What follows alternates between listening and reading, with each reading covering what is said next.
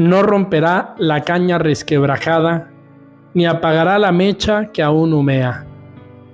Escuchamos estas palabras en la primera lectura de la misa de hoy, lunes santo, palabras que pone el profeta Isaías en la boca de Dios, o mejor dicho, palabras que Dios dice a través del profeta Isaías.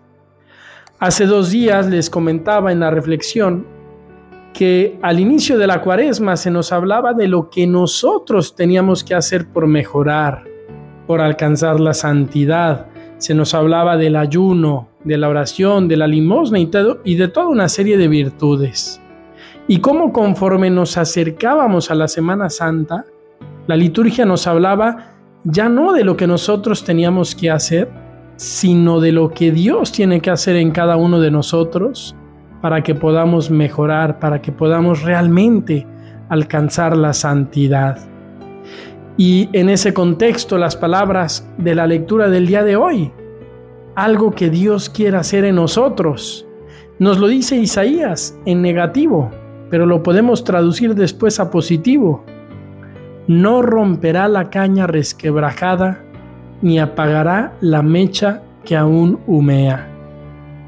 Podríamos decir en positivo esta frase, Dios que nos dice, te daré la gracia para que crezcas bien, para que seas santo, para que seas santa, para que consigas tus objetivos, para que sanes, para que seas la persona que yo quiero que tú seas, que encuentre la felicidad, la plenitud, la santidad.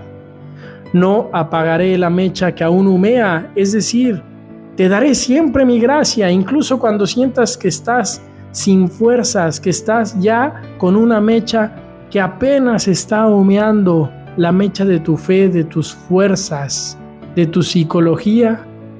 Dios nos dice en esa situación, no te apagaré, estaré contigo.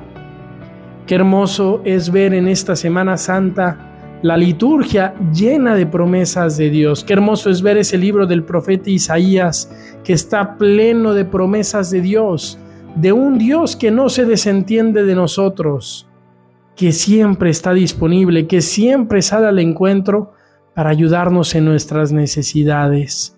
Si sentimos, queridos amigos, que nuestra mecha está a punto de apagarse, la mecha de nuestra vida, de nuestra fe, de nuestra fuerza, la mecha de nuestras virtudes, acerquémonos a Dios, que Él nos quiere mantener encendidos.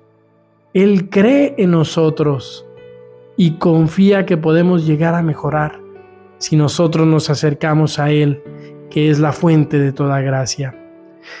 Les animo pues a que vivamos esta Semana Santa con mucha confianza en el Señor y orando por tantos misioneros que están en muchas partes del mundo compartiendo el Evangelio en estos días.